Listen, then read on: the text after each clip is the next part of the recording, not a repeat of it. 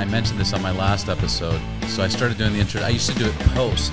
So after I was done, I would do it, You'd uh, like slice it in. slice it in, Right. and now I just programmed it in here. And this is just so much easier. And then I could just do like any ads, like you know, one Sure. one of the sponsors is Right Clean, which I'll get you a bottle. That's my product. Absolutely. Um, you know, and um, anyways, that's it. Fantastic. Um, this thing, yes. the phone design, Samsung, everything about it's freaking amazing. It's great. Freaking amazing. Yeah. Um, I was using it, but uh, as a secondary line, Right. And and I used it consistently, but then I switched it over to uh, Mint Mobile. You know, Okay. okay. They they hit me up and they're like, "Hey, we have a promo, ninety bucks, unlimited everything for six months." Okay. I was like, "All right, cool." So I sign up and I had Google, you know, Google Fi before that. Yeah. Uh, so then I switch over and the f- nothing's working, and I hit them up and I go, "Hey, what's going on, guys?" And they're like, uh, "What do you mean, what's going on?" Like, look, the phone's not working. I have an unlimited plan. It's not working. It's a secondary line. It's not that big of a priority, but like, what's happening? Okay. And they're, "Let's go to your settings." So they say, "Oh, you have it on on uh, 3G, 5G." I go, "Yeah, that's what the world's running on." And they're like, "Oh, you can't do that with our service." I go, "What do you mean?" Yeah, because where you live, and I, you know, I live in Studio City in the middle of LA. Right. They go, "Where you live is uh, there's only 2G available, so you have to go to settings and do 2G only." I'm like, "What?" 2G is like at least five years old. It, it's At got to be old at least. You at know, least that's very. in other countries. yeah. In developing countries, they're using 2G, I think. No, no, it's five years old in developing Oh, okay, countries. hear you know, you.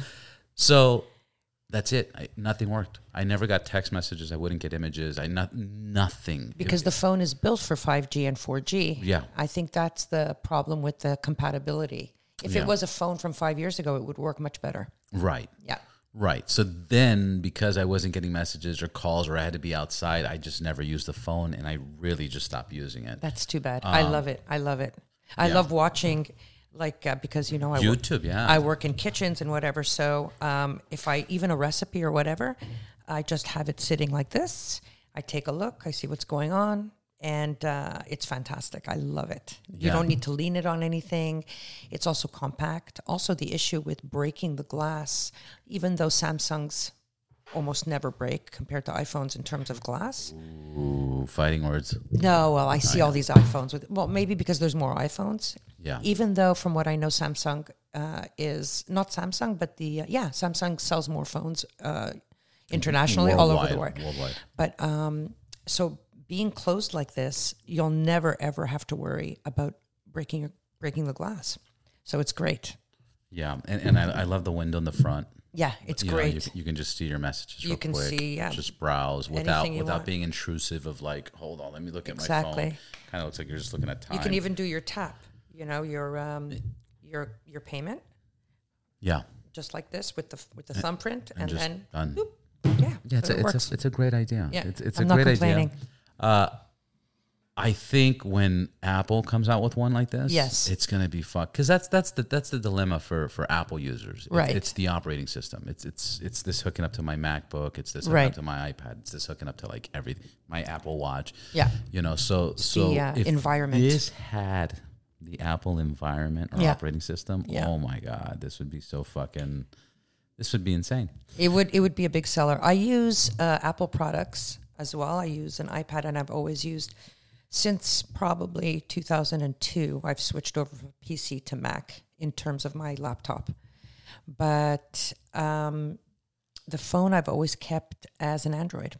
Yeah. and it doesn't i mean the environments don't really blend but i never now that uh you know itunes is kind of dead um, that was the big problem in the beginning in the mid 2000s was integrating the itunes with the um, And- with the samsung and it was impossible and it was bad but now it there's nothing really that i can use you know But, but, but what do you mean? Um, iTunes is dead. well itunes in terms of being the library for everybody's music Mm, ah. Uh, that was the library of, of choice. There was really not much choice at the true. time. And now everything is just sitting in your phone on your hardware. You have all your music, or you can go through stre- streaming, right? Through Spotify, or um, there used to be Pandora. other Pandora. Yeah. There was also Google Music for a while. I don't think that exists anymore. I'm not even sure. But now uh, I don't even store music anymore. You know, now I just stream music. Um, and I don't even need to use Spotify or any other um, any other uh, apps. I just go to YouTube or you know do a playlist, let it play, let people choose it. But I guess it's because I use a lot. I listen to a lot less music than Yeah. I used to. I used to listen to music hours a day, and now I listen to podcasts hours a day. So Yeah, I, I, do, I do the same thing. Yeah. I almost never listen to music. no, Just just like when I'm lifting weights, like when I have to count reps or sets or something, you know, Mm-hmm. I, I have to count. But as soon as uh, as soon as I'm out of that, it's, Yeah. it's podcast driving, podcast riding, Everything. podcast walking. everything. I cook. I mean, I work sometimes in a space for 14, 15, 16 hours, and I have very few breaks. Let's jump into that. Yeah. H- how do you introduce yourself? Uh, what do you do? Okay, well, my name's Amira, and I am a private chef here in Los Angeles. I started out as just a grunt uh, after cooking school in 94, and I worked uh, my way up to what I do now, which is uh, generally speaking, work for ultra high net worth people and uh, in their homes. Um, that's it, really. I've been freelancing mostly since I got here in November. I'm Canadian. I emigrated in November uh, as an alien with extraordinary ability, Nice. which makes me very proud, and all based on my work. Thank you. It's very rare for a professional cook, for a chef to get that designation, so it's really great. That's amazing. And as soon as I got it, I gave my wonderful boss, private client in Toronto, I gave him a couple of months' notice. Shout out to Stephen. Steven. Stephen, yeah, he's great. And uh, so I gave him two months' notice. I trained a new chef and I set up my life to, to go. And I, I had my eye on California for years and years because I was here in 2006 uh, with Cirque du Soleil. I was head chef on tour for them for five years. That's beautiful. So I came here to California with them for a number of months And then you ditched them. You're like, I'm staying. with my first motorcycle that I that I got in Texas because everybody at Cirque, a bunch of people at Cirque got their licenses in Texas because it's so easy. It takes one day. I never rode a bike in my life. Really? So Yep. you, you even you weren't even a citizen, No. And you could just get a license and Yeah, you can get a license because I had a um, Texas. absolutely. Thank you, Texas. So a bunch of us, I think it was six or seven of us, got licenses in Texas, and then I bought my bike in Texas, So and you- I you followed the circus with the bike. And we got to California. I crossed the Rockies, which I'm a brand new rider. I had no idea Yeah. what I was doing. Absolutely no idea. You're brave. That's what they tell me, but I didn't see it like that at the time. But uh, it was unreal, and you're very limited in time Yeah. because if it's more than 700 miles, you have two days. If it's less than 700 miles, you have one day because the trucks arrive and you have to start working. So everybody flies. Yeah. Um, I rode, you know, I did. There was nobody saying, "Hey, hey, hey, don't don't do that. What the fuck are you doing? yeah, what tour, are you doing? If, tour if anything goes director. wrong, yeah. She was a writer, her and her husband. She was one of the managing directors of the show, and uh, she was great.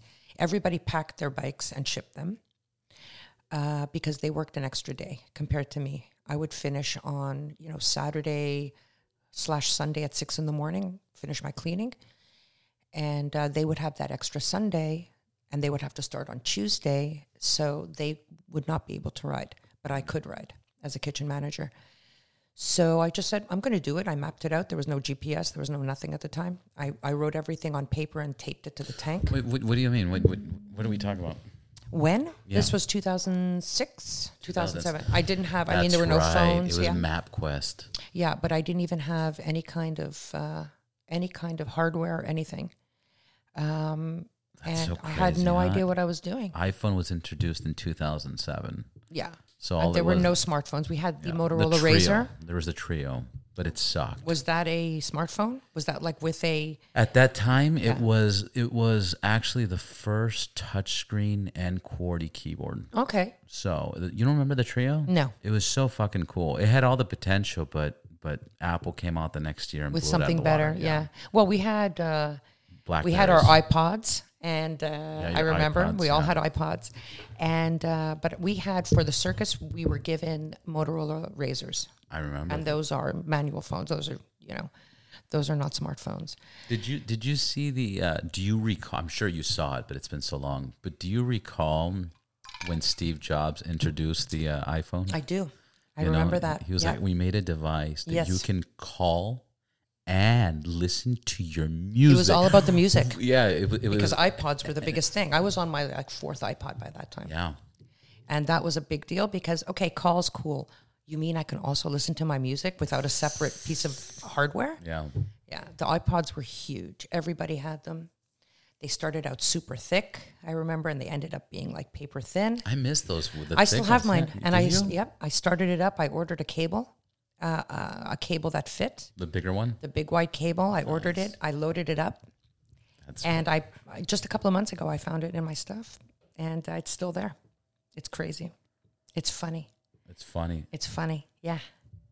I- But uh, so that's it. So I uh, So you were riding. I you was just riding. wrote down your directions. wrote down the directions. You don't know what's going on with traffic. You don't know what's going on with uh, construction. Um, I have no idea where I am. Um, I've never ridden a motorcycle in my life. I'm riding hundreds and hundreds and hundreds of miles So one in day very of training. one day of training. But you've driven stick shift before. Yes. So you I know- drive you- stick. The mechanical. Okay. Yeah. So and the- I'm good mechanically, Right. Right. Right. I think, compared to a lot of people. and then you just started racking in miles. Yep. Did you post it to your Instagram and Facebook? There was I'm no. Kidding, I'm kidding. well, Facebook was just starting. Yeah, At that Facebook time. started like 2004. I think they went public because remember it was like university stuff. I think we started 2007. Well, There, 2007. Yeah. It started in 2004. I think we st- like I Right, started privately. but I did- 2007 they opened it f- to the public Yeah, because it was MySpace before that. yeah. MySpace, Friendster, but C Pixel was it C Pixel? I don't know. There's another one that was kind of gangster. I don't remember. I wasn't even. I tried C MySpace, Pix or something. but MySpace. My I was in a in a weird chat group at the time, and I was hacked by one of the crazy members of the chat. And uh, I said, you know what? I'm just gonna I'm just gonna dump this my space stuff. I don't. You know, I'm not into it. But the thing is that I did take some pictures because I had to take it. I had a regular camera at the time. We had no camera phones. So, you know, uh, I have like 20 minutes to stop. I can grab a coffee. I can fill my tank. I, I would perch the, f- the, f- the camera like on a railing, stand there with the bike, take the picture, and go. So there are some pictures from like maybe 10 or 15 pictures. Tex- I did Texas to Columbus. Then I did Columbus to Denver. Then I did Denver to Seattle. Uh, Seattle to Portland. No, no, Denver. Denver to Los Angeles. Then Los Angeles. Lo- that was crazy. Yeah. That was insane. I had to. what, what was the cross- time? What was the time frame? Like you did Um, this in I- like six months and Oh, uh, every three, every two and a half months, every two and a half Yeah. months you're traveling. and I would tell That's a myself, little break. and I'll say, I'm never going to do this again because you arrive, you're like a crazy person. You're crying, you know. I mean, it's just the trauma. There's, I mean, it sounds crazy, but you're it- doing it it in is, like between twelve and uh, between twelve and uh, twenty-two hours, depending on the trip. And Yeah. you can't stop. It's not like you can stop. Like when I was riding through, when I was and crossing, you don't know where the fuck you're going. I have no idea. And mentally, the mental stress of like, if something happens, and you don't you're not technically a good rider you don't understand the physics of the road yet like texas to columbus i didn't know that texas was a truck route basically 90% of the time i was boxed in by trucks I, I, I know you mentioned this. What was the bike? It was a honda shadow aero 750 Wow. and i installed a, ba- a- a back um, rest because then I did end up having a back operation, but this is before that. So I had a lot of um, lower back pain. Yeah. you know, years and years and years of of handling heavy, heavy things in kitchens. You know, eighty pound bags of potatoes, racks of chickens. I mean, your back gets destroyed. So I knew that without the backrest, I'd have to. So I installed the backrest, which was great, and I was just, you know, Yeah, and the reason I bring it up is because the other factor is is the technology of motorcycles. Yes. The suspension's different, the motor's running different, the handling's different, the braking is different, the Yeah. acceleration's different. Like there's so many things that like I, I was catching up with some buddies of mine and we were talking about that I haven't ridden with these guys like in 15 years and then we're, we're we're riding and I take them out and they haven't been out riding in a while and they're looking at all these custom bikes and all these parts and all these things and they're like dude this is crazy because Yeah. even for like harley davidson 15 years ago 20 years ago there wasn't that many custom companies Right. the way there is today and, and how advanced these motorcycles are. You know, air Yeah. coolers, water coolers. Like it's just Carbon fiber. ABS. Everything has been yeah ABS. This is the first time now with my Guzzi. Yeah. It's the first time I'm I have ABS, which is interesting. Game changer. Yeah, it's it's really different. I can't ride a bike without it. Yeah. And when it was introduced, all the old timers were like, fuck this. Yeah. You know, because we were used to pumping the brakes and Right. controlling our skids. And, you know, that's the way to do it. They're like, Yeah. Now? Forget it. It's good to know it. Yeah. you know but uh, having this security is is pretty good no but but it's become a huge market as well that's why i mean people have you know woken up to you know companies have woken up to what a massive market this is. It's a lifestyle market. Yeah. it's not just a technical market. So that's a huge thing especially with the whole uh, custom retro stuff um, you know starting in the i would say early mid 2000s when everybody started getting vintage bikes. And then they saw wow we can sell clothes we can sell you know we can do Even everything Gear, even gear's the been. gear, the add-ons, the customization, the paint, the the pinstriping, everything, and it becomes huge, and then it trickles onto into other types of bikes, then sports bikes, and you know, um, just everything. Yeah, performance. Yep. Um, talking about the Circus du Soleil. Yes. Um, how, how was it working with them? Are, are they because they're they're a special, unique breed of people. They Like, are. They're talented, and They and, are. And and You have to be a vagabond in a way too. yeah, and, and exactly. And you and, and it's very physically and mentally fucking stress. Are they are they cool? Are they crazy? Are they wild? you know everybody everybody's an individual we had on my last tour i did two, i went i was on two different shows there were like 24 different nationalities so there's a lot of culture clashing there are people who are like you know maybe a little bit uh, not friendly the the countries aren't always friendly uh, we had chinese uh, not on my show but we had chinese uh, um, uh, Chinese artists. Some were a lot younger, and they have, you know, we had a school on tour. So we had teachers, we had trailers with school for the kids, and then the kids of the artists as well, which has now stopped. They don't do that anymore. But they had their own school, they had uh, their own people watching them all the time. They were basically on loan from the, you know, from the Chinese government. So it was very interesting. There were some very cool people. There were some heavy party people. There were some very private people, people who were in the company for 20 years.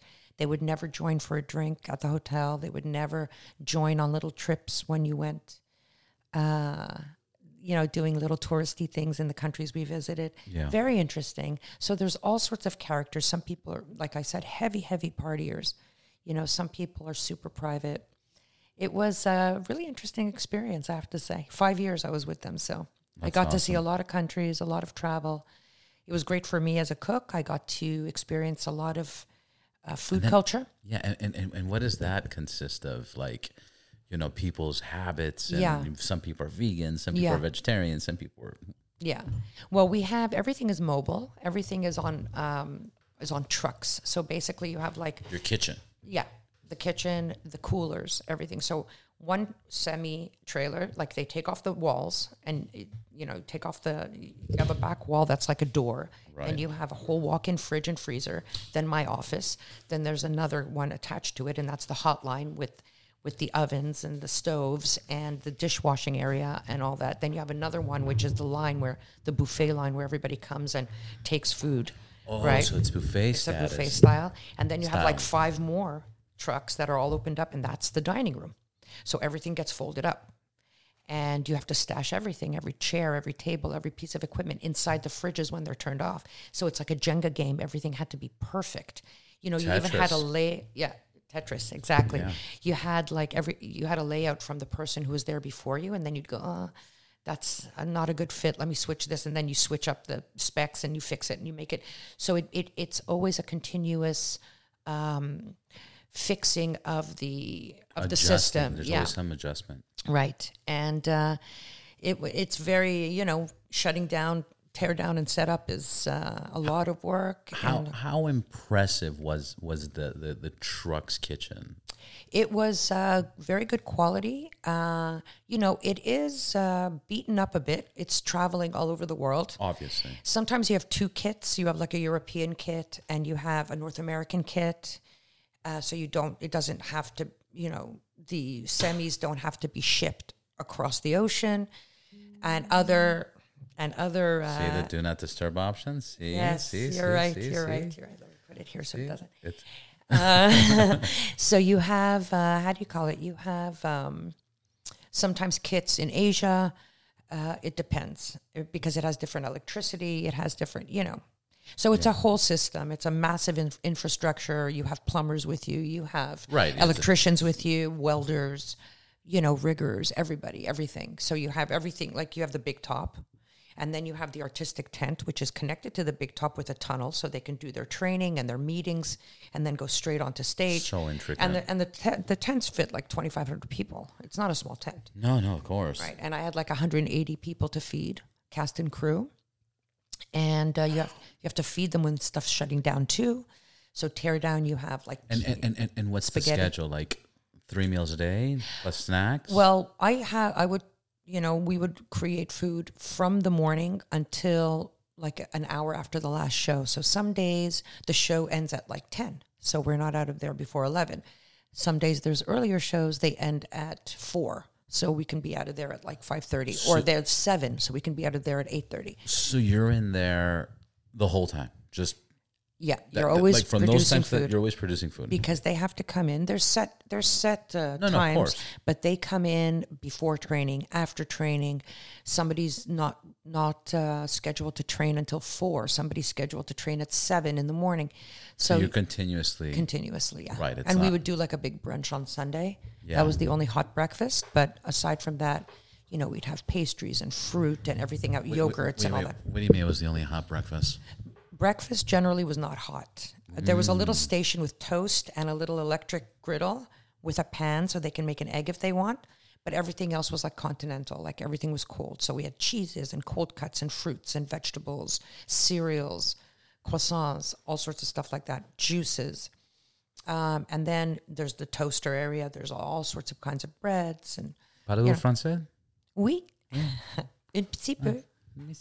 Sais parlez-vous français comme ci, comme ça? Oh oui, Yeah, that's Uh-huh. all. that's enough. That's enough. To, that's enough for a, you know a woman who speaks French, I guess. to get drinks. to get a couple of drinks. That's yeah. right. Yeah, yeah. Yeah. Um, um, I'll tell you my quick story. French. Sure. My French story is uh, in high school. Uh, I took a French class. The professor was Japanese, teaching French. Yep. Everybody in the class was on the football team. Okay. So all we remember was ridiculous things. So, for example, I remember how to say 79 or, or 19, these neuf. Which, which was like these nuts, right? and then it was 79, sucks on these you know? So, yeah, but we would say suck on these neuf, you know, like. You guys. So, and, and then we would just, and then we continue with like 179 is, uh, 179. and we just continue doing this over and over. And then the, the Japanese professor would uh, call um, one of the guys Bruce. He'd say Bruce. Bruce, And, and yeah. we, we would just laugh our fucking out. Like nothing was serious. And then, and then that was that was all. the But you all passed, I'm sure. of course, of course. fucking flying colors. You guys We were great, cool. Yeah. great students. Otherwise, we'd beat up the teacher or something. I can understand. so, um, but anyways, Yes. Um, so no, yeah, so uh, my my Cirque uh, history was I was there from uh, 2005 until 2010. that's so fucking Yeah, crazy. and I and toured the whole time, and I did a year in Japan, which was life changing. Oh my god! Yeah, never that's been. where these come from. These were all handmade in Japan. So That's awesome. Do you, did Yeah. you get anywhere made in Japan? no, No, because you know it's been made in Japan. Those are fucking badass. Yes, they're still pretty amazing. I I only I cover them. I use uh, sunscreen. I never expose them to the sun, so they stay beautiful. Uh, it, it's a whole the entire the entire tattoo culture there is very amazing, and there's these unbelievable rituals you have to go through with the tattoo artist. It's just it's wild What do you mean? and there's also a language barrier. Well, you know, these are yakuza style tattoos, and a Japanese person who's not yakuza cannot get these tattoos in Japan because we're gaijin. We're not Japanese. We're white people. They don't care. They're like, whatever. We don't care. They're like, you know, Yeah. there's a lot of kind of subtle racism in the culture. I mean, it's the way it is. Uh, it's everywhere. It's the way it is. Yeah. I mean, if you're Japanese and you want tattoos and you're not Yakuza, you can get Western tattoos. So you see people heavily tattooed, but it's all Western style tattoos. It's all like maybe rockabilly tattoos or whatever. It doesn't matter. Gore, uh, you know, anime, whatever, but not these.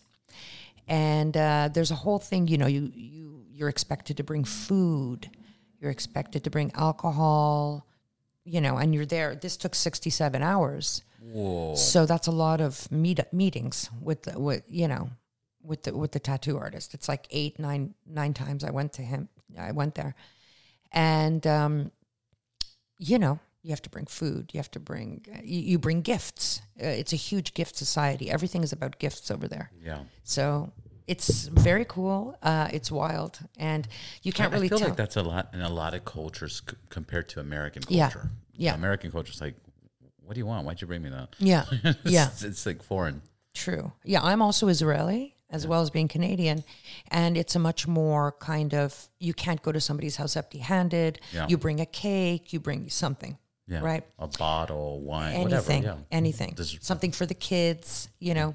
But uh, here it's different. And in the West it's different. But um, there it was pretty amazing. It was very it was traumatic. I mean, it's uh, it's very gentle, very quiet. The room is very quiet. You know, you don't hear a machine running. The guy's just poking and poking and poking. It's all done by hand. And Right, because they don't they don't use that's right, they don't use a machine. some do use machines, but that's why I got it done there. I mean, I wouldn't have had this done if I was not in Japan. I mean, I like tattoos, but this is something that's it's a dying art, and even people who do do hand poke do the outlines with the machine, and he did everything with with hand poking. so there's maybe I don't know. Does it hurt more or just, or just takes more time? it takes more time. The machine, I think, probably hurts uh, from my experience because I have other tattoos. Uh, the machine not just it doesn't just poke; it kind of tears the machine. It's brutal, so it's it leaves you more raw, you know.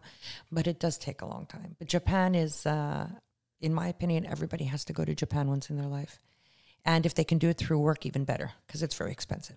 yeah. So yeah, I did my last tour. My the end of my work with with Cirque was a year in Japan.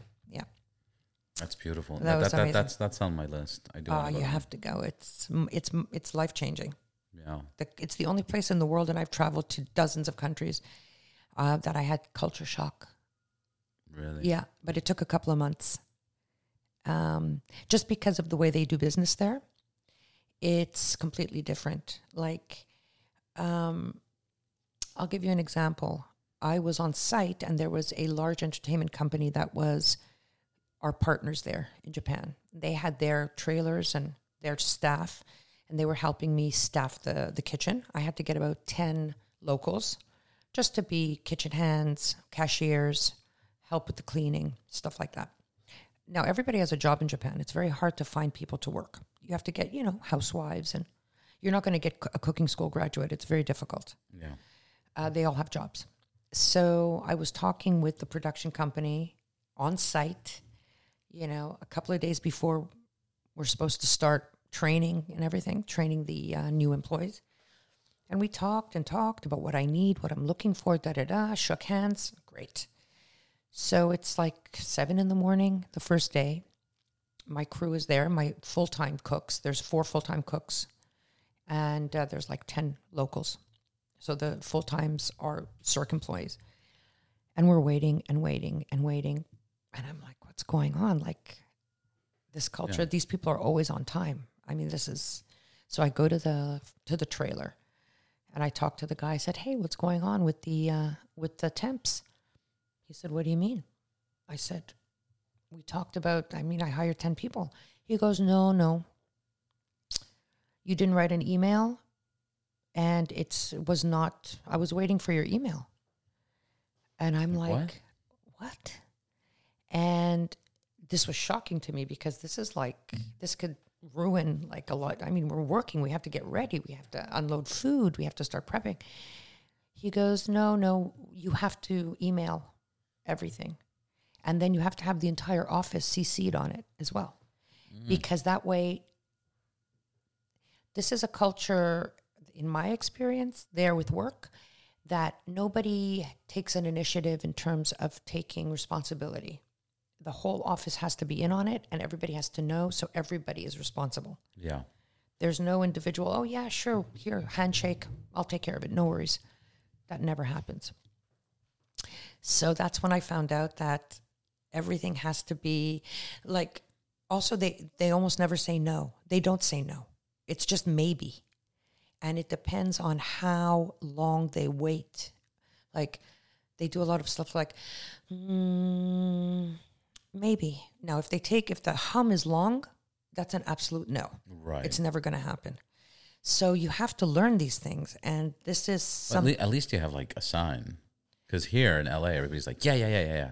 But that's like, no. That's also something I have to learn because I'm new here. Yeah. No, here everybody says, yeah, yeah, yeah. Everybody says, hey, you want to go riding this weekend? Yeah, yeah, yeah, yeah, yeah. yeah. And, and See, I would oh, fuck, never say yes. Ne- like I would never even. I would Yeah, say which maybe. is a great skill. yeah, Which yeah. is a great skill, but that's a skill that people can't develop here. Like, That's really a shame. I, I've known people that like, hey, you coming over tomorrow? Yeah, yeah, yeah, yeah. yeah. Uh, call them in the morning. Hey, you still coming this afternoon? Yeah, yeah, yeah, yeah, yeah. Hey, are you on your way? Yeah, yeah, yeah, yeah, yeah. I'm five minutes away. They don't show up. They, they turn off their phone. They go full MIA, and then the next day it's like a fucking movie. Oh man, there's a helicopter and dinosaurs and the moon. like, what the fuck are you? But it's a about? reputation. I think maybe it's in my work, my industry, Right. Because you work for like the creme de la creme, Right. like the top tier course, of yeah. human beings. I mean, not in terms of anything except money and status and celebrity, but I mean, your word is everything. That's all you have. Yeah. That's all you have.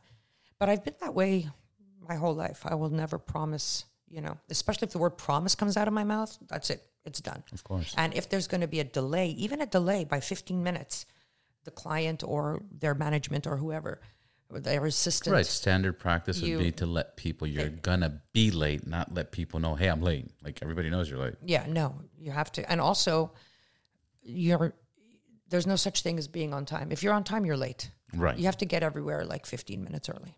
Right. But that took me into my 40s to figure out. Yeah. But now life is much better. There's no rushing. There's no like, I'm sweating. I have to get in here. I'm- There's like you have your 20 minutes. You have your 15 minutes before. You check your stuff. You check your phone. You get a cold drink. Then you walk in, and you're ready to go. How how how is it being a private chef? Uh, and, and and what does it consist of on some gigs? Like, you know, somebody hires you and, and, and, and you live on the premises or you, you come and go. Obviously you're making great fucking money, but how, is this how is it personally for you? For me, as a as a as a professional, as a as a technician, for me it's great because I love. I don't like being around too many people. First of all, I get really into my space. I don't talk a lot. There's lot, not a lot of noise. There's no music. It's very kind of, you know, because you're under a lot of pressure. Uh, so I like working alone. Uh, but you're still working with staff. You also see the owners once in a while, depending on who they are and depending on if they're formal or That's casual. right? Because you're just in the kitchen Right. chilling. Right. You're in your zone, your office. But generally, the kitchens are massive and Right, they're right, a right, central point of the house. In some cases, they're open kitchens because these people have amazing properties. You know, a kitchen is four times the size of my apartment. So, and you have these windows looking out on like Catalina, and Mm. you know, it's beautiful. Um, but um, for me, it's it's I love the job. I love what I do. So it, for me, it doesn't really matter where I am.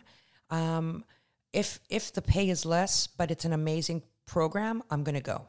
You know, just like with any job, only maybe I know this is going to be sad for people to hear who aren't cooks, but maybe 10% of cooks like their job. And that's the average of Only all ten percent of cooks like their job. but 10% of people period like their jobs. Right. So if people think because we're creating, they think it's you know you're an artist. Eh, I'm a technician who creates, who's very creative and very good at what they do, and um, I get pleasure from creating. I get a joy from it. I feel it. You know, so I know I'm very very lucky.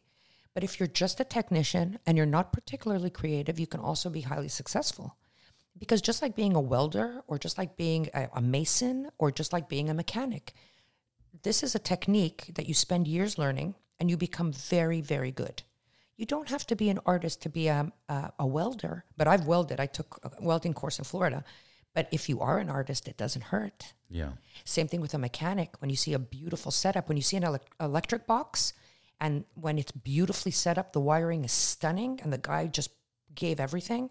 You go, this guy is an artist. Yeah. This this electrician, and then you see a mess, and you're like, okay, this guy, eh, he, he got the connections right. Everything's okay, but it's not beautiful. It works. Yeah. Right. So it's the same thing with food.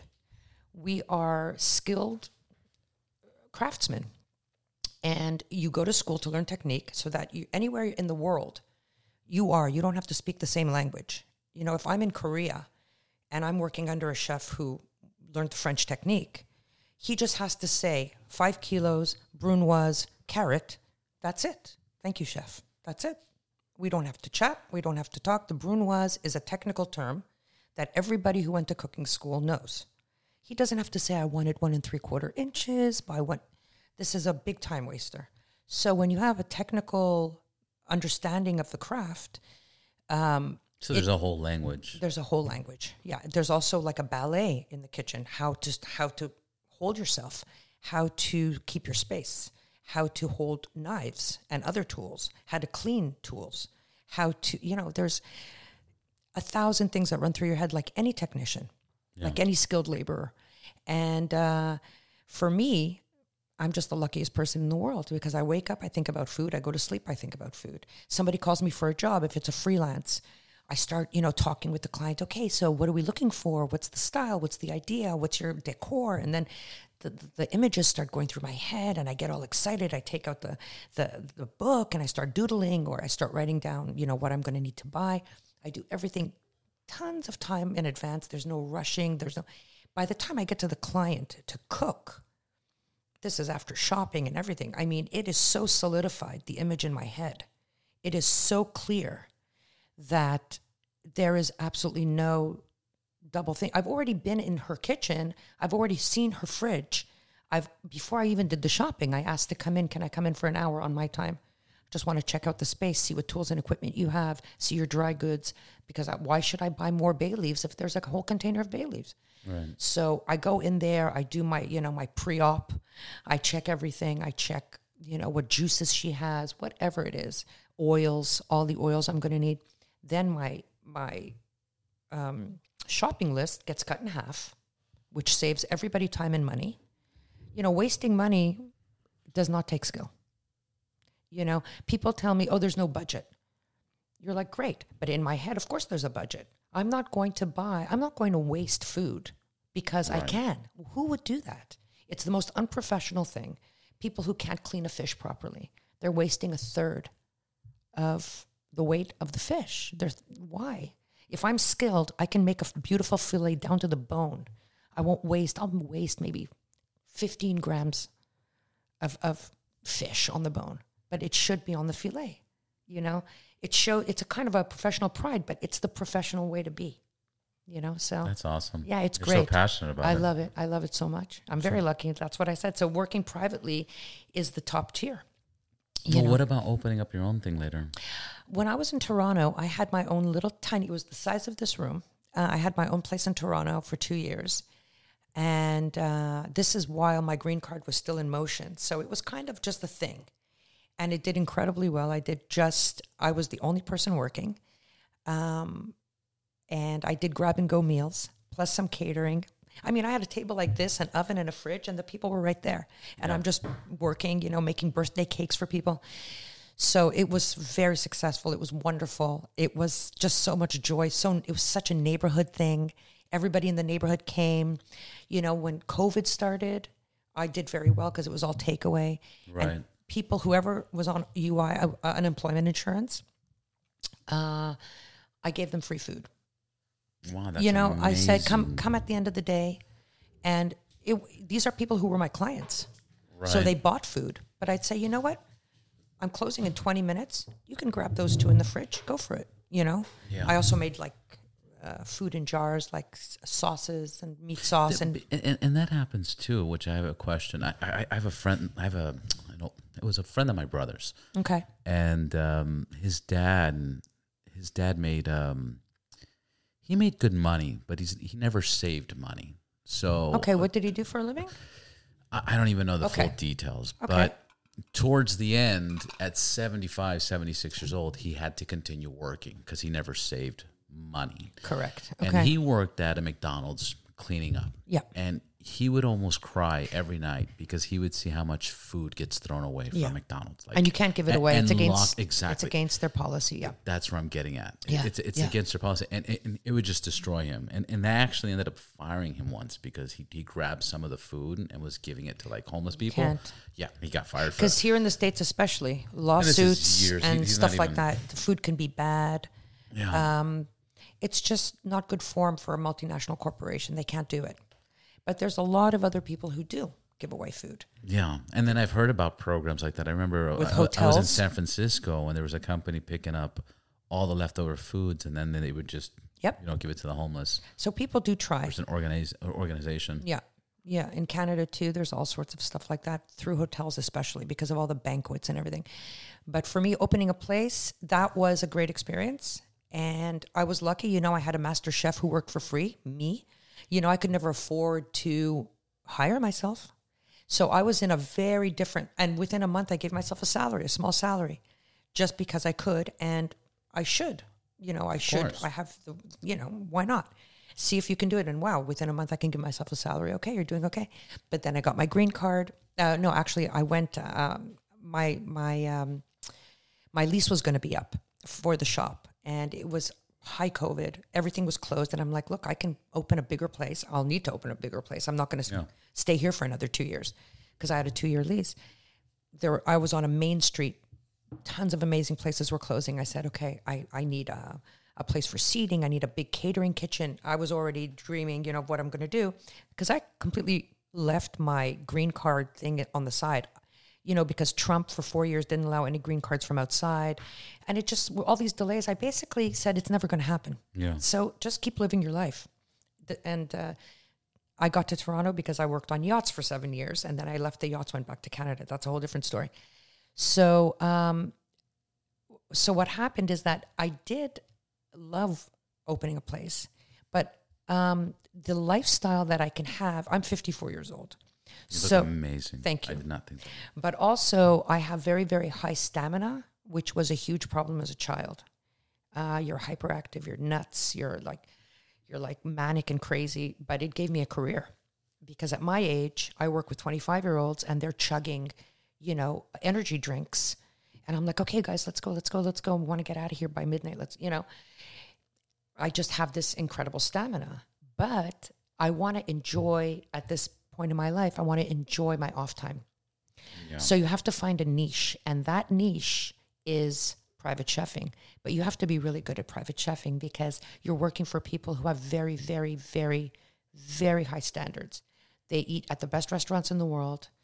They get the best service on earth. Uh, they get anything they want, anytime they want, anywhere. So on the yachts, you know, somebody wants crab legs, you send a helicopter. It's going to get the crab legs. I mean, that's for some people, that's how it is. So to get, it was also a challenge. Fuck. No, so forget amazing. about it. Yeah, of course. Yeah, you can. I mean, you can be. Like I, I, know that, but when I hear it, I'm like, wow, that's so fucking. I was flown from Florida to Mexico to cook one meal for my boss on a private plane, and then flown back the next morning. So, yeah, Now, when that happened, are you Yeah. like, this is fucking awesome, or like, this is con- convenient? Uh, as a as a professional, I'm saying I was very thankful. Of course. I brought my tools and equipment. I didn't have to go through customs, not regular customs. You have to go through customs, but it's not the same. You have private customs. I'm comfortable. I can lie down. I have, you know, I can go get a soda. I, there's catering. You you get on as a chef. There's catering on the plane for you. yeah. So it's cute. It's pretty amazing. That's pretty awesome. Yeah. So you're very. I mean, if you're if you if you're you have humility, if you come from nothing, and, that, and, and that must mean a lot to you because you're like, this is what I'm worth. yeah, but this- that's you know what? It's hard to. I have to continuously Remind remind, myself, you know, um, that it's okay. You know, excuse me, my ring keeps. It's my grandfather's ring, actually. Oh, nice. Uh, Beautiful. Yeah, it's. Uh, I tell myself, you know, this this is here for a reason, but you're always working to be better, and to you're not really working to be better. You just become better because Yeah. practice, practice, practice. You're just going to become better. So in this level, the technical, I don't have to worry about technical anymore. I know how to make my own pasta. I know how to make my own sausage. I know how to, you know, cure meat. I know how to barbecue. I know how to smoke. I know how to do everything. Now it's the it's the minutia of dealing with you know ultra high net worth people and what they're used to in terms of treatment, of your demeanor, of your skills in um, knowing what they want before they know what they want. So these are the skills that are being fine tuned now. It's not Yeah. the brute the brute force technical, you know, how to create food anymore. Now it's how do I create food on an island with nothing there. Right. I have to plan three weeks ahead. The refrigeration, the storage, the the transport. I have The to make sure my yeah. The everything become the logistics become amazing. Yeah. And that becomes so exciting because you're like, somebody says, Oh my God, I forgot that. Go, it's okay. We contacted them on Thursday. They're ready to go. Don't worry. It's all That's, good. all- that's cool. You know, so you work together. You're like this, all these little pieces. But that's what it comes down to at this point. I love it. I'm very grateful. Uh, and um, I try to get along, you know. I try to, people have this idea about chefs being egomaniacs. I've been difficult, you know, in the past. Uh, I know Because you know what you want. also because the stress of creating what they want with people around you who don't really care if it happens or not because it's on you Right. if it works out or not and that hurts because i go out of my way to make other people's fall as soft as possible and saying i, I got you you're covered don't worry oh my god i forgot to prep the how do you call it i go i saw it on your list i saw it wasn't crossed out i did it for you yeah. you know so if everybody was like that the world would be a beautiful place Yeah, but they're not. They're But they're not. selfish assholes. it depends but even them But you there's have a to lot of 'em. and you have to deal with them because sometimes they manage you Yeah. so you can't take things seriously. You can't be, you know, you have to take it down a notch. As soon as you feel, for me, it's a, as soon because I'm a big talker, as you can tell. I'm very animated. I make faces. I dance. I sing. I go, you know, in the kitchen, whatever. When things are easy peasy. When the stress starts, I shut down. I'm completely silent. There's no talking. There's no nothing. There's yes, no, maybe, over there, whatever. Like because of the stress, I try to communicate as little as possible. So when I see that coming, I'm like, okay, just take it easy. One breath at a time. Yeah, you can talk. You can Has chat. has that easy? Has that eased off more now than before? yeah, I was not the easiest person to be, to work with. Yeah. In my Cirque years, for example, even in some of my yacht years, if anybody I worked with is watching, they know what I mean or listening. Uh, I had certain standards. Or both? or both, and I wanted them ha- to happen. And you're on a time limit, and I would stress out. I would, you know, I wouldn't be horrible, but I would be difficult. And in the last, I think five six years, especially being in the private sector in this kind of you know service, it's it's gone down. Yeah. So I'm much easier to deal with. If you know your flaws, you can help yourself. If you don't know your flaws, you're going to suffer, you know? So I, I looked at yeah the things. straightforward. That's just the way it is. There's no ego here. It's going to be better for everybody, you know, if this changes. But there's also like a, a peace of mind that you kind of like, you know what, we're, we're good. Like it's it's it's fun. Like for example, the first twenty or twenty five episodes that I would record, I would flip out with any sound outside of our conversation. Like if there was like the elevator or the button or this, I'd be like, oh, Right. uh, hold on, let's just reset. Uh, you know, if you had to, if somebody had to use Right. a bathroom break, I'm like, oh fuck, Or you my know, ring editing- smashing Yeah, yeah, you know, Yeah. like anything would drive Yeah. me crazy. And Yeah. now it's like. I, I can have Cirque du Soleil in the background, Yeah. and and you know, I, it's good. That's the thing. You have to get to a point where it's good enough. Yeah, And for a person who likes things done right, well, beautiful, organized, professional, good enough is a difficult line to find, but you have to find that line. Like I'll say something, I'll look at a plate, I'll go, shit. I go, that looks like shit. You know, and somebody next to me says, it's fine. I go, yeah, but look, look, the sauce, if it was a little tiny bit thicker, it wouldn't leave that. And then you have to pull back and say, okay, so next time the sauce is going to be checked on more. You can't leave it to him. just double check before service. It's on you. It's not on him. You're his boss. So you ease off and you say it's good enough. And and, and and exactly. And I'm not trying to say like And that's hard. I, I, I don't care, but what I'm saying is You have to I- pull I, I, don't want to overthink it. I don't want to overthink it because at the end of the day, that was just like a half a second of a one hour conversation or two hour conversation. That's Exactly. not, you know, the so impact you have to think how does this impact the user the client whoever the buyer how does this impact them is this is this like gonna stop the deal is this gonna get you fired? Is this gonna have them send back the plate? If you're if you say no of course not then just move forward. Right. and you know you know inside. Me i have old chefs in my head saying amira you're not going to put that out. That is not going out. Do it again. And Yeah. you know when they're there. And you can't lie to yourself because you're on their level now. Right. so you hear them say what the fuck is that but you get there way before it's on the plate. You ditch it way before. You're like no this is overcooked. No no no no no no start again. Long before you're like can i serve this? Can i serve it? Can i serve this? You're you don't want to get to that point. Yeah. you have to look You'll at be every com- miserable. Yeah. yeah you have to look at every component and go okay that's it. That, get rid of it. Let's start again. Um, so a few things. One, it blows me away that you can have five ingredients, and that five ingredients can be cooked a billion ways, right and everybody will cook it fucking different. sure Um, and it's just even simple shit like pasta. Like you know, there, there's a billion ways. And- Absolutely. And, I don't want to talk shit, but I cook fucking great pasta. like I cook outstanding pasta that people have like, dude, this is this is not even regular. This is fucking outstanding pasta. And my my what I'm getting at is. I hate going to Italian restaurants because I can't I can't comprehend how many people fuck up pasta.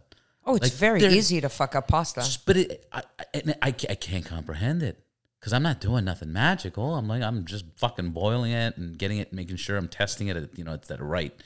al you know, dente I- yeah You, uh, you know, the, adding the right amount of salt, adding olive oil. Like I'm just doing basic shit. Adding some garlic butter maybe afterwards or something. Sprinkle. You go to fucking places like there's a place down the street. They've been there forever, and it's like their their pasta's fucking terrible. is it a shithole or is it a great restaurant It was known to be a great restaurant. It's Known been there forever. 30 years ago Probably. Yeah. Yeah, you know. those places they don't want to change yeah, they don't want to change. and the world passes them by And then you're looking at their kitchen, they're using regular bullshit oils and you know, they're looking Right. you look at their salt and it's just that regular like it, it's just it's i'm just, not a salt snob myself there's a lot of ingredients that are like I don't fuck around like Yeah. I'm, t- I'm talking Yeah, about yeah. like you know, I, I do like my sea salts. I do like Himalayan salts. I do like, for example, if I eat a steak, you know, the fucking Salt Bae. You know, when oh, I I hate that I, I was in, I, I can't stand them either.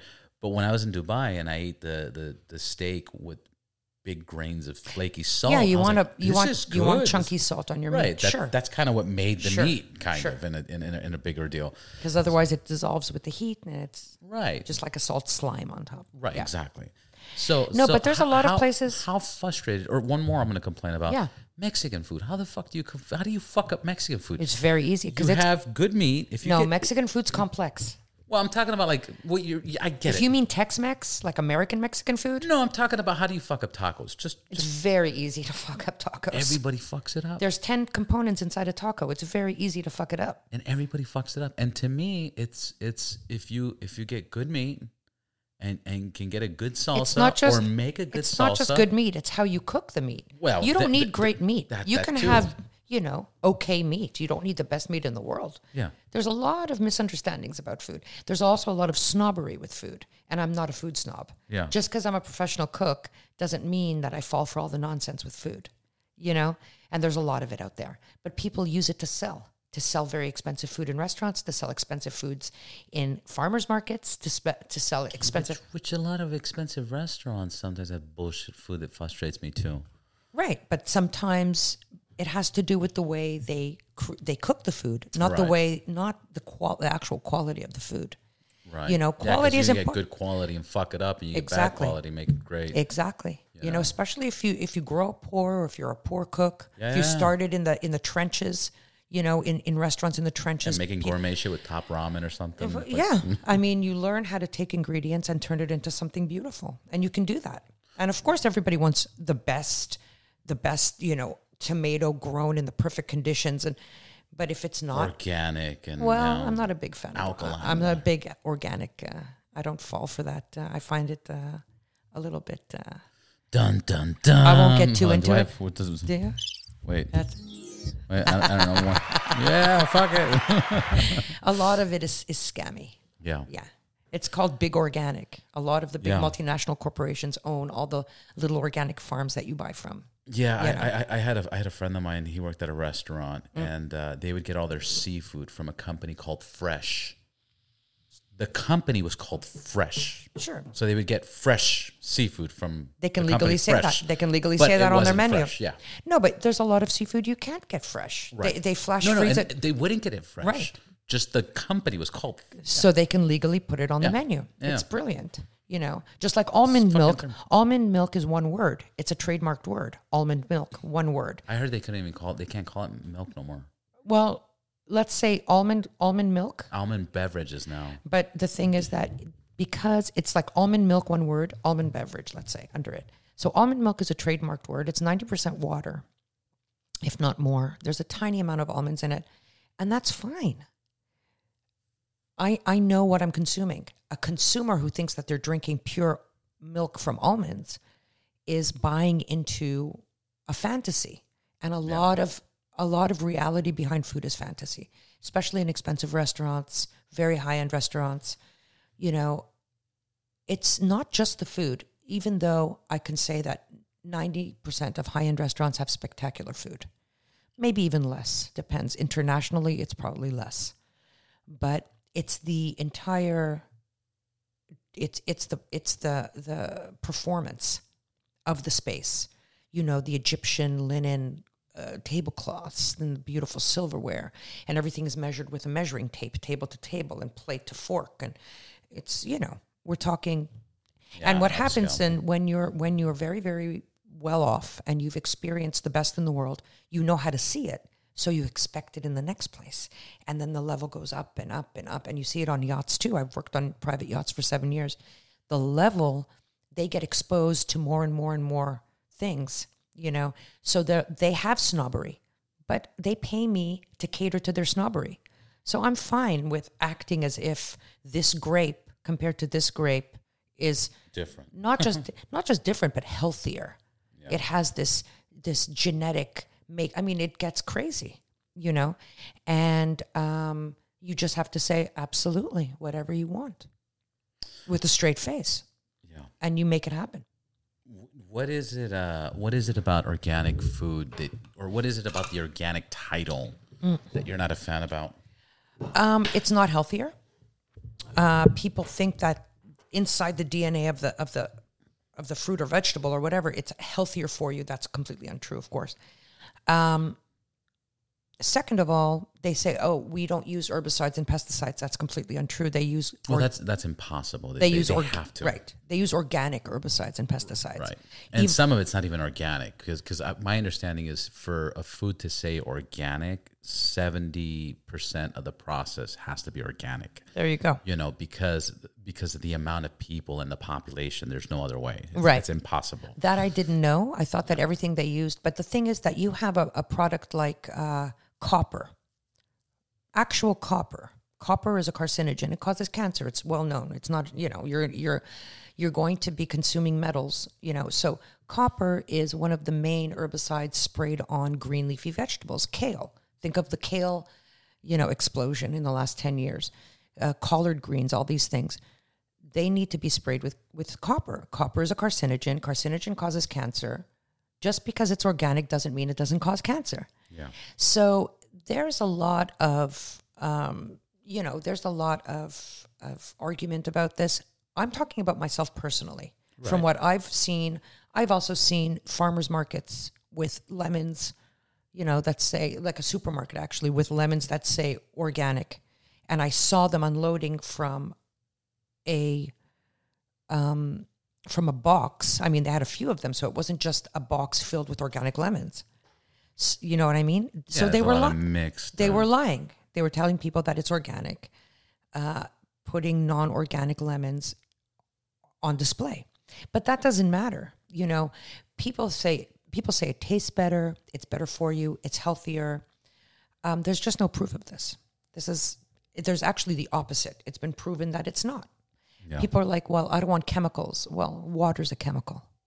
They go, no, no, no, man-made. Right, it- it- Everything's a chemical. Exactly. It depends People how just- far you want to get it, dive into the language language Yeah. is like hijacked in many ways in food Right. like you said with the word fresh Right. so uh, i would rather buy from a local farmer buy beef from a cattle rancher or whatever that slaughters his own beef and sends it to the butcher to get it cut up where he can't get a organic designation for so many reasons that's also a cartel in itself getting organic designation there's a couple of there's the usda and then there's also an, another one Yeah. and they fight between the, each other. The more private, more expensive one says the USDA organic is garbage. Don't believe anything they say because they want you to get their designation because it's it it's it keeps their system afloat. Uh, why is the USDA organic not good? I don't know. I don't care. I don't buy organic. I couldn't care less. So I'd rather buy non-organic meat from a butcher here, a hundred miles from here, where there are What about ranchers. grass fed? I don't. I'm not a big fan of the taste of grass fed. I'm fine with it. I, I, you know, grass fed does not mean organic either.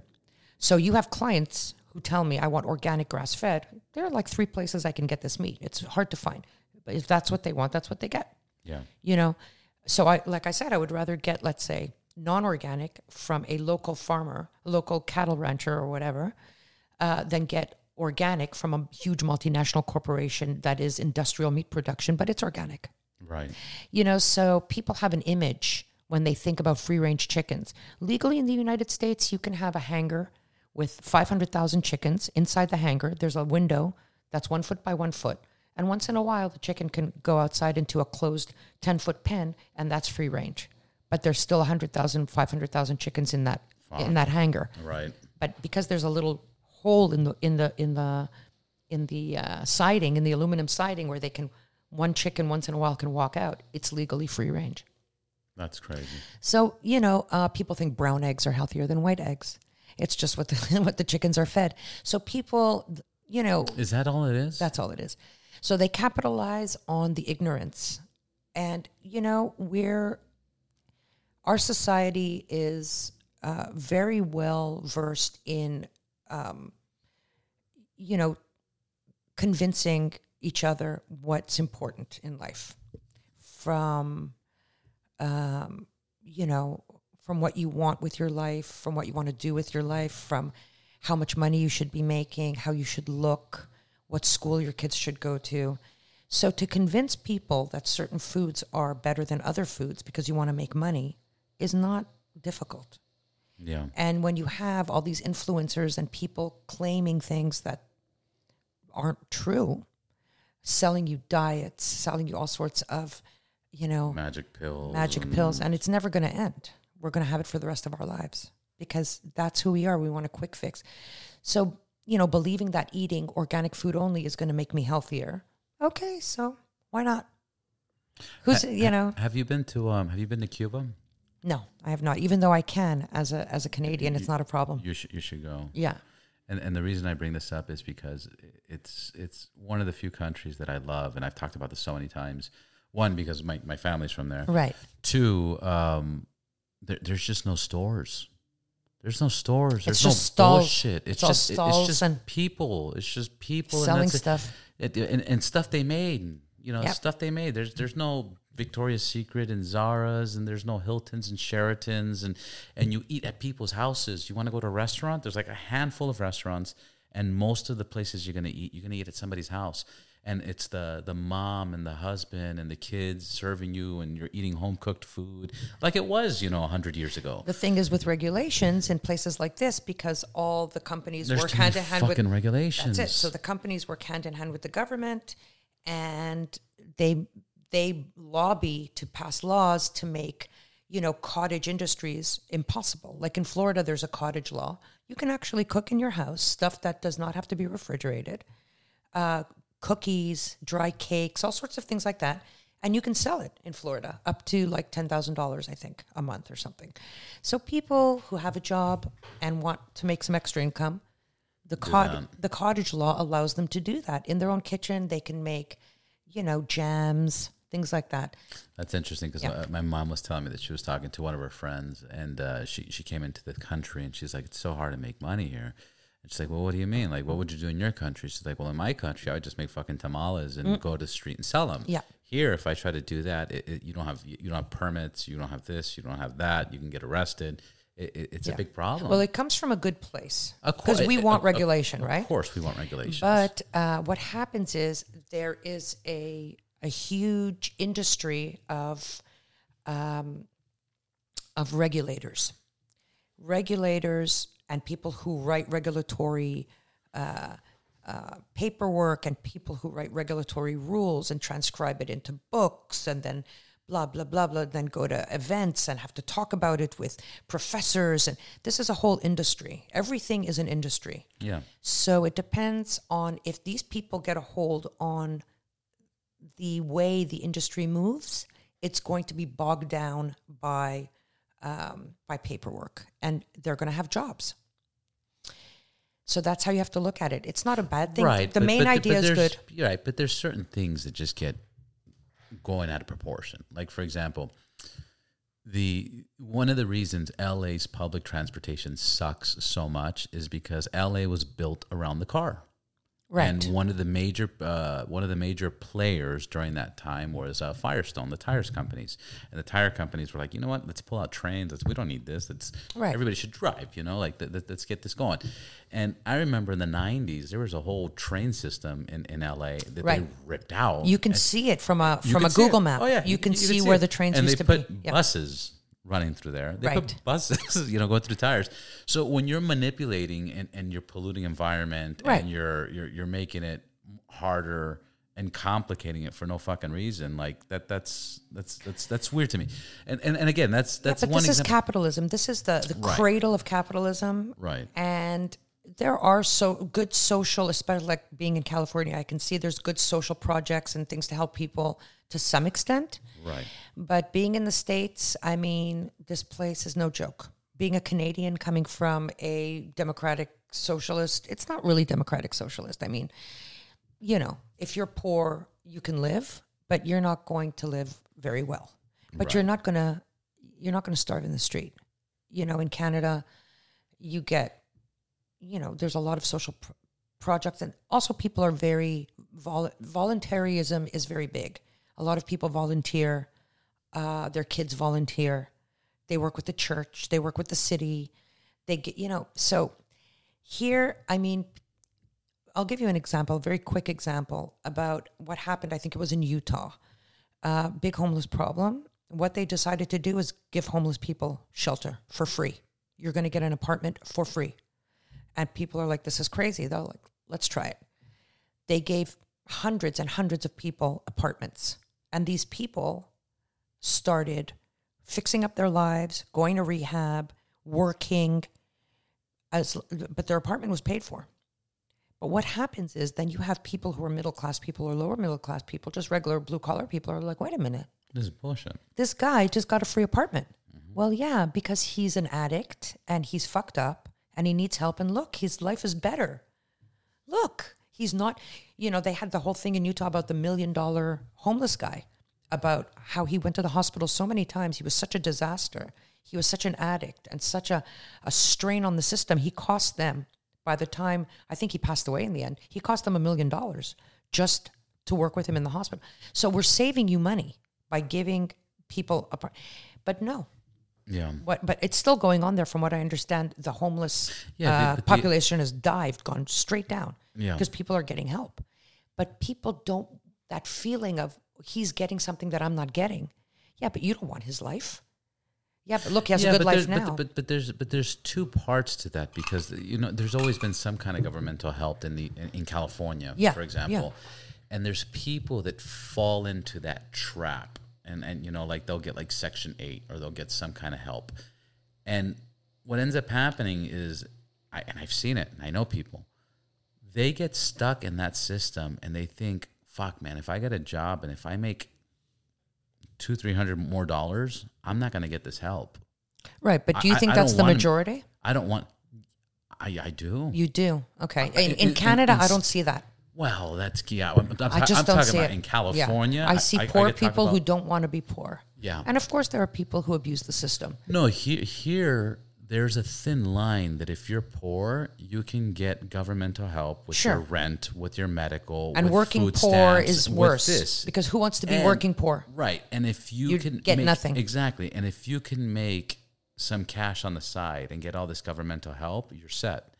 But there's the, those same people think, well, if I get a fucking job and I make two thousand dollars a month, I won't get I won't benefits get anymore. this help. Right. And now that I don't get this help, I'm going to have to pay the $1,200, $1,300 in rent plus Right. food. And, and, and there's a gray area that's Sure. like, where where is that? Well, the where pop- do you draw the line? It's true. The Because- population here in this state is this is the same amount of the same population as the entire country of Canada.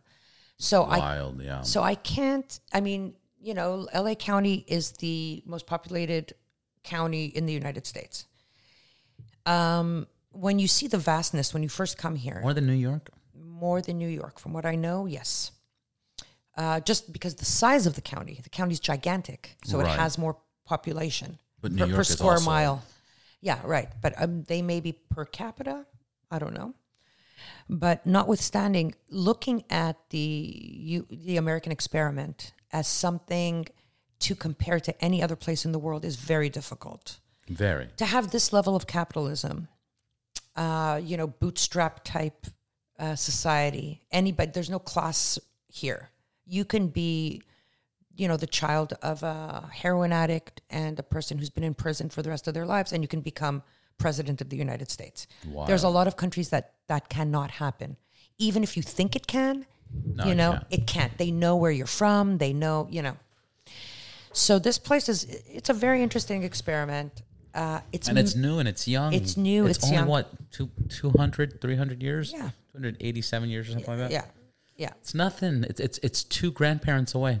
And also the thing is crazy. the thing is that uh, this is a country of immigrants um, compared to other countries where they have they have their culture for Well, they have their. They, 2000 years like in Right. Romania and Poland and Germany and England and Russia and China you know, and when- India, right. and, and they have their race. They have a race. Um, well, you know, race is a is an interesting topic. We can maybe have another uh, have have more of a Joe Rogan experience maybe uh, in a couple of weeks or something. would would be great to talk about. Right, but what I mean by that, because I've had the topic where Some it's like, people say there's no such thing as race. I mean, race no, no, as a as a thing is not real. What I mean is probably the word is wrong, but what I mean is it's like- Ethnicity. Uh, yes, if if Russia goes into war, for example, Russian people have a mother Russia, and Sure. they are Russian people and Russian blood, and and they will give everything. yeah, but if you're from if you're from from a country that used to be part of Russia, or you are a minority, a Russia, a Russian minority who's been Russian for a very long time, are you Russian or are you Mongolian? You know, there's a lot of racism towards Mongolians in Russia. Understood. But they're, they Right. were Russians for Right. a long time. Let's Right. say not Russians. well, I'm talking about like like there is there is proud.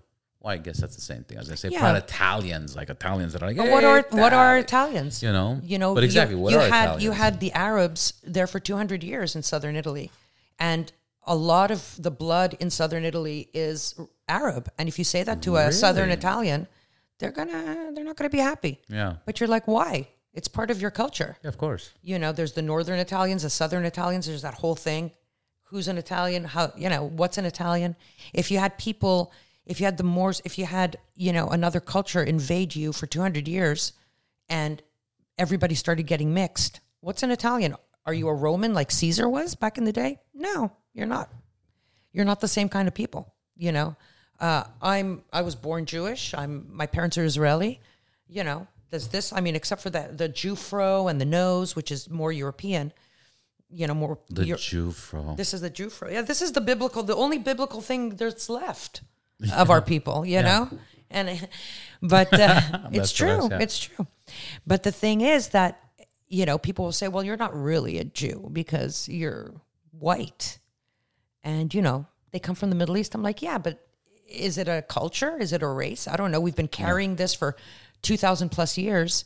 You know, wherever my ancestors were in the world, we carried this with us and we didn't let it go. So I don't know. So that's the same thing. What is an ethnicity? What Right. is a culture?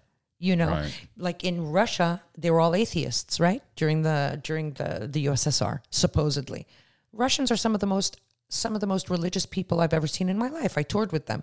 You think all of a sudden, as soon as as Glasnost happened, and as soon as Gorbachev, uh, uh, you know, stopped, uh, you know, as soon as it stopped being the USSR and started and became Russia again, all of a sudden everybody became religious again? No, they were just it. underground. Yeah, of course. It was all underground.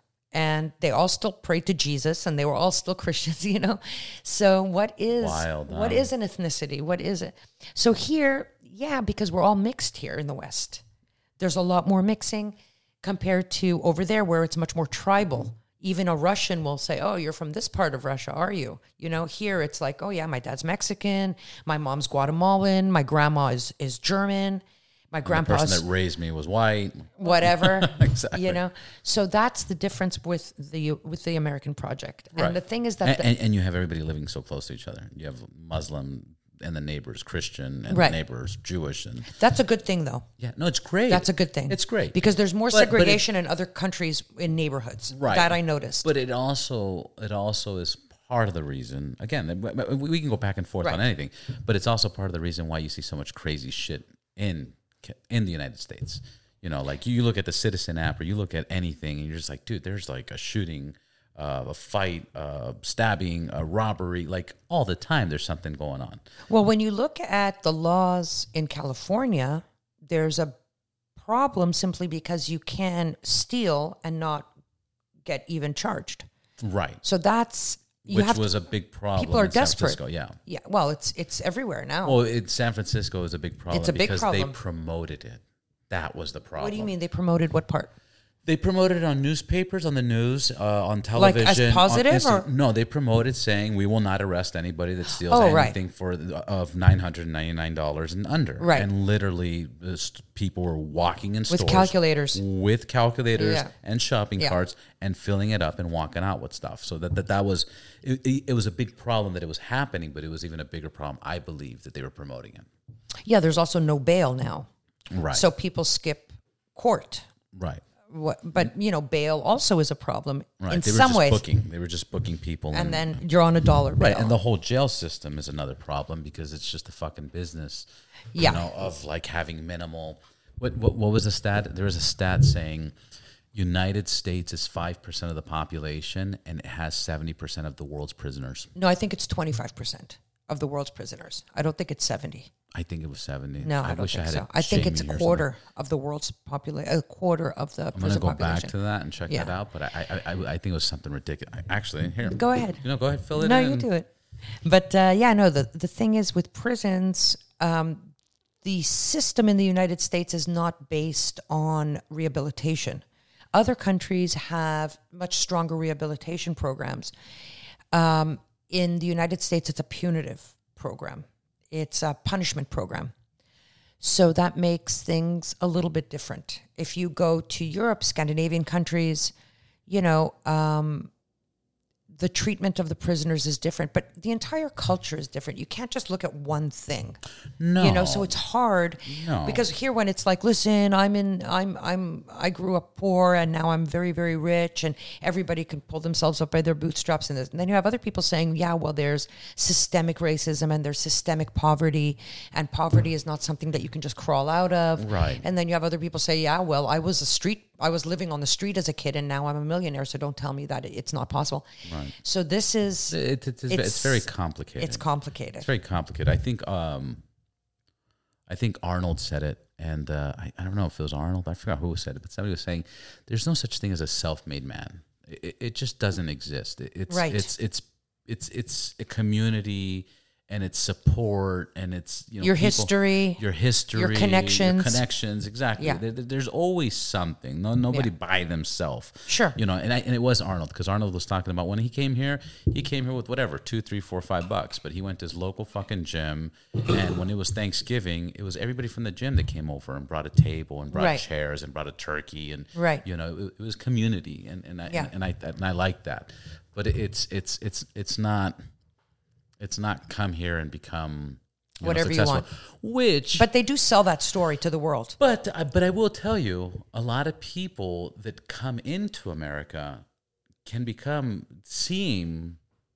Again, I don't know what the stats are. I'm just talking about people Right. that I know. But I, I I have seen more people come into this into America and become successful or make something out of themselves. Yeah. Compared to people that I, I grew up with, Sure. which I'm like, dude, No, the, the statistics you- are there. Stuck at the same job for 20 years. The because- statistics are there. because because there's something about when you're raised here there's this whole system of manipulation of like you have to be a good employee you have to show up on time you have to do this just just you know don't they don't teach you about credit get in debt and and that's the american life Sure. and there's people that come into this country and are like what there's loans and business loans and i can start this and i could start that and there's oh my god and, and, and a lot of foreigners that come here within five ten years have their own business Yeah, I think I think that the. CEOs in the U.S. I think there's a huge disproportion of CEOs in large, large, very, very um, uh, successful companies who are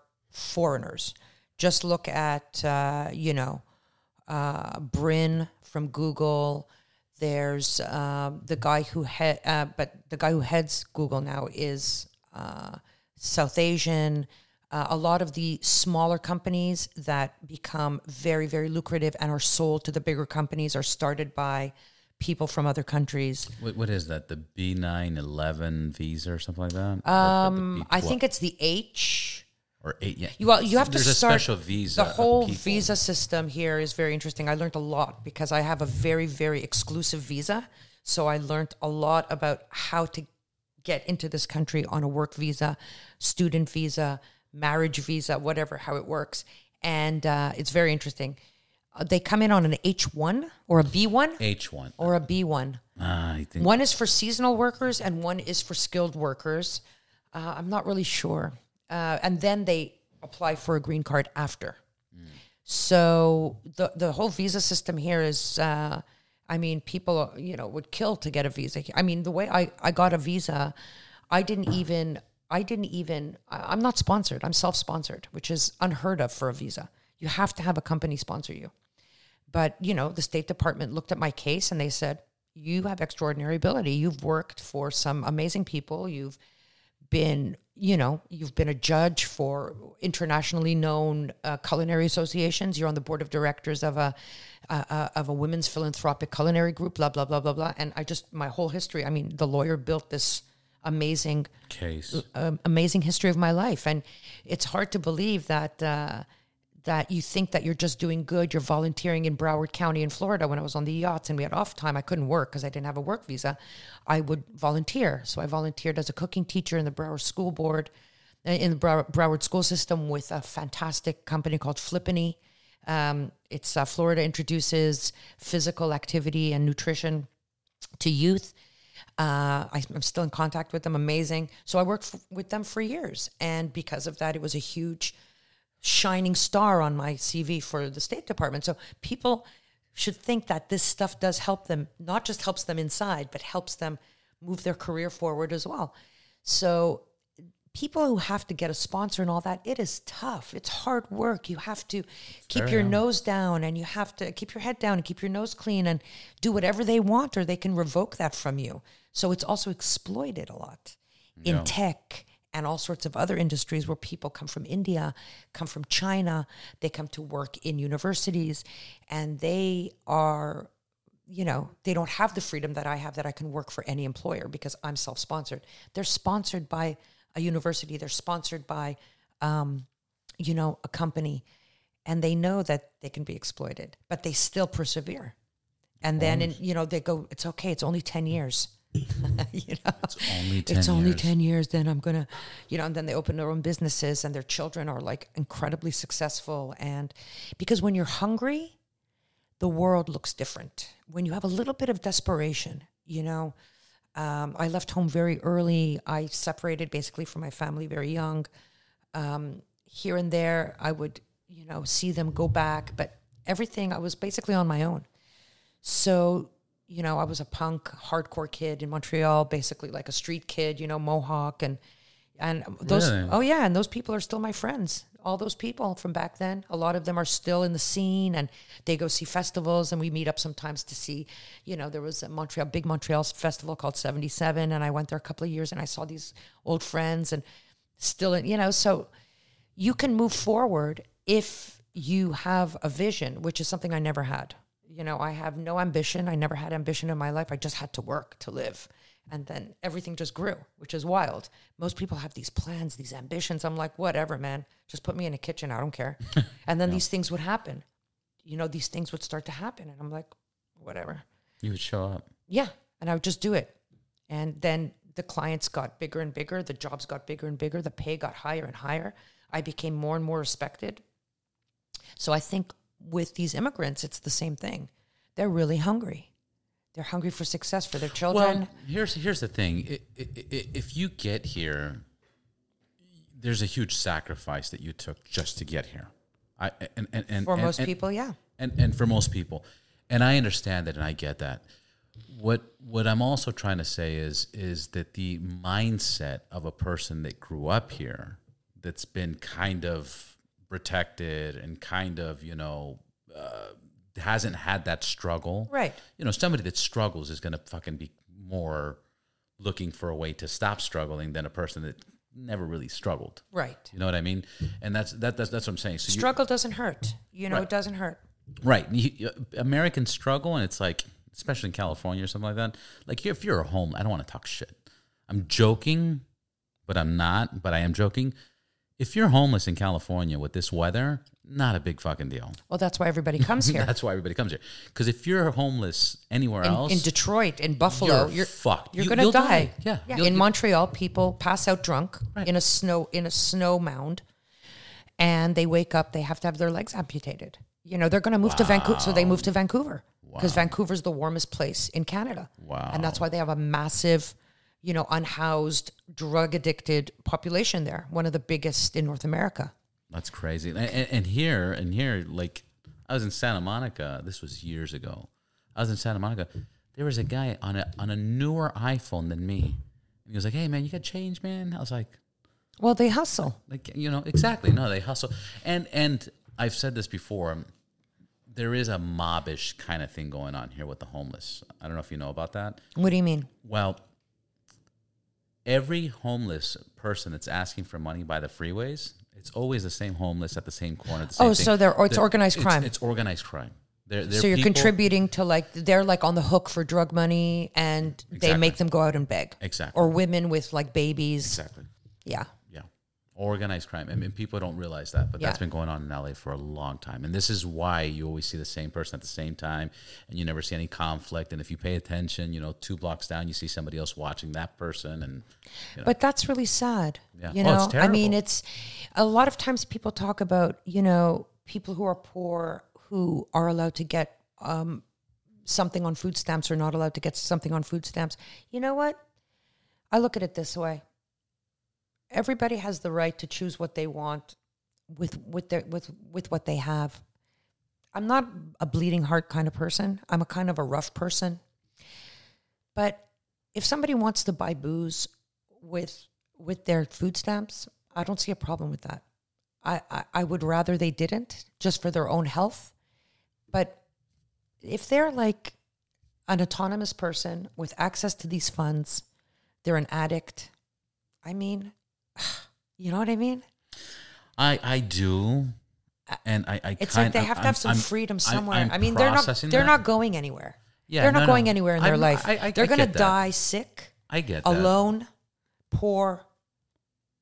You know, people start arguing. You see, what's weird is You it- can't get this on food stamps. You can get this. Who do you think you are getting lobster, getting scallops on food stamps? Who You see that that that, that Who shouldn't cares? Food is food. Who I- I- cares? I, I understand that part, but You the alcohol part, like for example, I, I do believe drugs should be legalized because Right. you're not preventing people from doing drugs. All you're doing is making it harder to get drugs. Whoever's going to do drugs is still going to do drugs. Right. And now you made shitty drugs available instead of having controlled good drugs that were tested, like weed is now.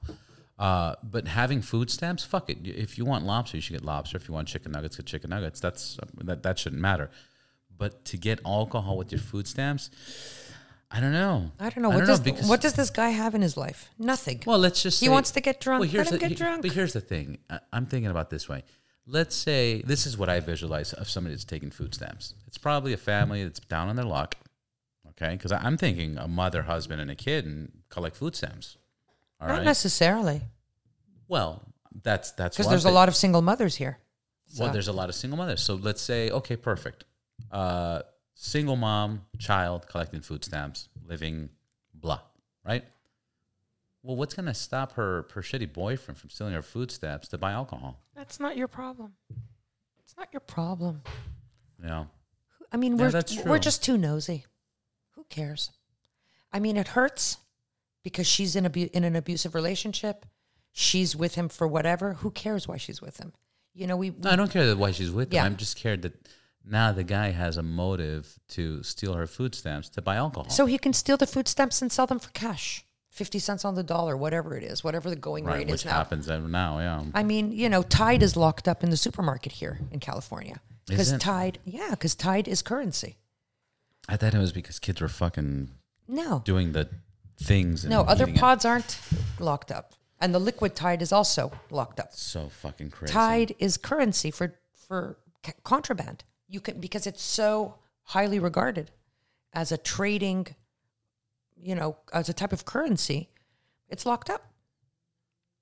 I mean, That's think wild. about that. A, a crack dealer is going to take Tide That's instead of money. Yeah. Okay, let, let's jump off this topic because Yeah. we're getting short on time. I just want to ask you one thing. Uh, what's, About what I'm doing now. what's your favorite restaurant? What are your favorite restaurants? oh my gosh, I don't know many restaurants here. Well, yeah, because you fucking cook for yourself. That's yeah, true. I don't really. I'll eat like a sandwich. You know, I cook for other people. But um, let me think. What's my favorite restaurant? Or cuisine. Uh, I love Asian fusion cuisine. I cooked it for a long time at a restaurant. I love it. I love Asian flavors in inside non-Asian foods. Um, I love just Asian food in general. Um, I love when it's being in Japan. You know, it's all very subtle compared to all the flavors here that Yeah. they put in Asian food. There, everything is super subtle, beautiful, and delicate. Um, I love traditional French food. I love it. I love making it. It's so difficult to make. I love eating it. I love seeing it. It's just beautiful. Uh, I love traditional French desserts. Um, that I enjoy very, very much, like millefeuille and and you know just you know like um, how do you call them? Um, anyway, the long uh, eclairs. I love eclairs. Oh, I love making eclairs because they're so hard, and you have to like for them to be beautiful and yeah. But here in California, I haven't been to enough restaurants to know. I really haven't. I, I don't know if they have And one. now I'm keto. I've been keto for a while. It's it's kind of tough. Yeah. So I just go grab meat. I went to Musso's and Frank's, which is a block from my house. yeah. Uh, it's a steakhouse like uh, since the 1910s. Here, I think it's the oldest restaurant in Hollywood. I mean, I had a beautiful filet and some asparagus, and it was just solid keto food. It was so good. But that's just meat and meat and veg, you know, because that's what I eat now. Yeah. But uh, there's a lot of great restaurants in in California. There's places here that I've read about, just amazing um, um, Asian places, small spaces. Um, there's beautiful, um, like, which is becoming very popular, per- Peruvian restaurants, places like that. But you know, Peruvian restaurants always been good. Yeah. when I'm off the the keto, I'll uh, I'll I'll try it again. You know, definitely. But now, uh, yeah, now I'm I'm leaving for a couple of months, so I won't be able to try anything. But uh, uh, yeah, so that's it. So I'm going to be uh, heading on tour. Actually, I'm, I just got hired to work for a very uh, prestigious, incredibly popular um, um, musical artist. That's so, fucking yeah, exciting. that's pretty wild. It's pretty wild. Yeah. So I leave on Wednesday for New York. So that'll be great. Congratulations. Thank you. Thank you. And I'm looking forward to coming back with more stories. I'm looking forward to it. Thanks High so five. much. Thank you. Thank you.